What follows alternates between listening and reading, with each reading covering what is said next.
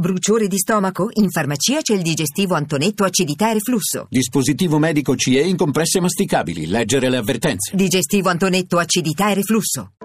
La radio ne parla. Carlo Lucarelli, giornalista, scrittore, regista, anche lei in prima persona ha fatto un viaggio della memoria, ha preso il suo treno per Auschwitz. Quanto le è rimasta dentro quell'esperienza e ha cambiato un po' il suo sguardo sul mondo? Sicuramente sì, mi è rimasta indietro tantissimo, tanto che ho continuato a farne, ne ho fatti sette, con gli studenti della provincia di Modena, organizzato dall'ex campo di Fossoli.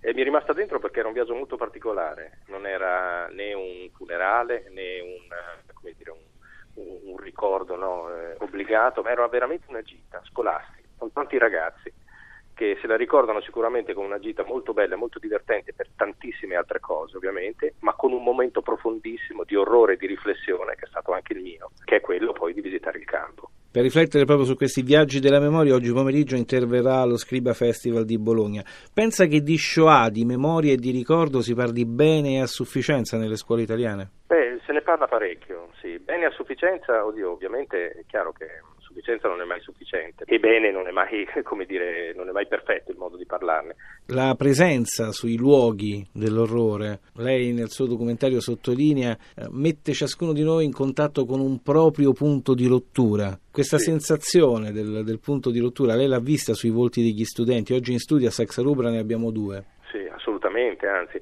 ed è sempre una cosa diversa, eh, che poi apre la porta resto. Per dire, una volta mi si è avvicinato uno studente che, nonostante tutto l'orrore che ci veniva raccontato e che avevamo visto, lui era terrorizzato dal fatto che i detenuti, i deportati fossero costretti a dormire con i topi. Ecco, quello era il suo punto di rottura. Da lì si è aperto tutto e, ed ha cominciato a sentire le cose con una sensibilità diversa. Altri hanno pianto per i bambini. Il, il problema di tutto questo, anche dei viaggi della memoria, è quello di confrontarsi con un immaginario stereotipato, no? per cui tu dici vado in un posto, vedrò quel tipo di orrore, avrò quel tipo di reazione, piangerò, benissimo, e poi, e poi finisce.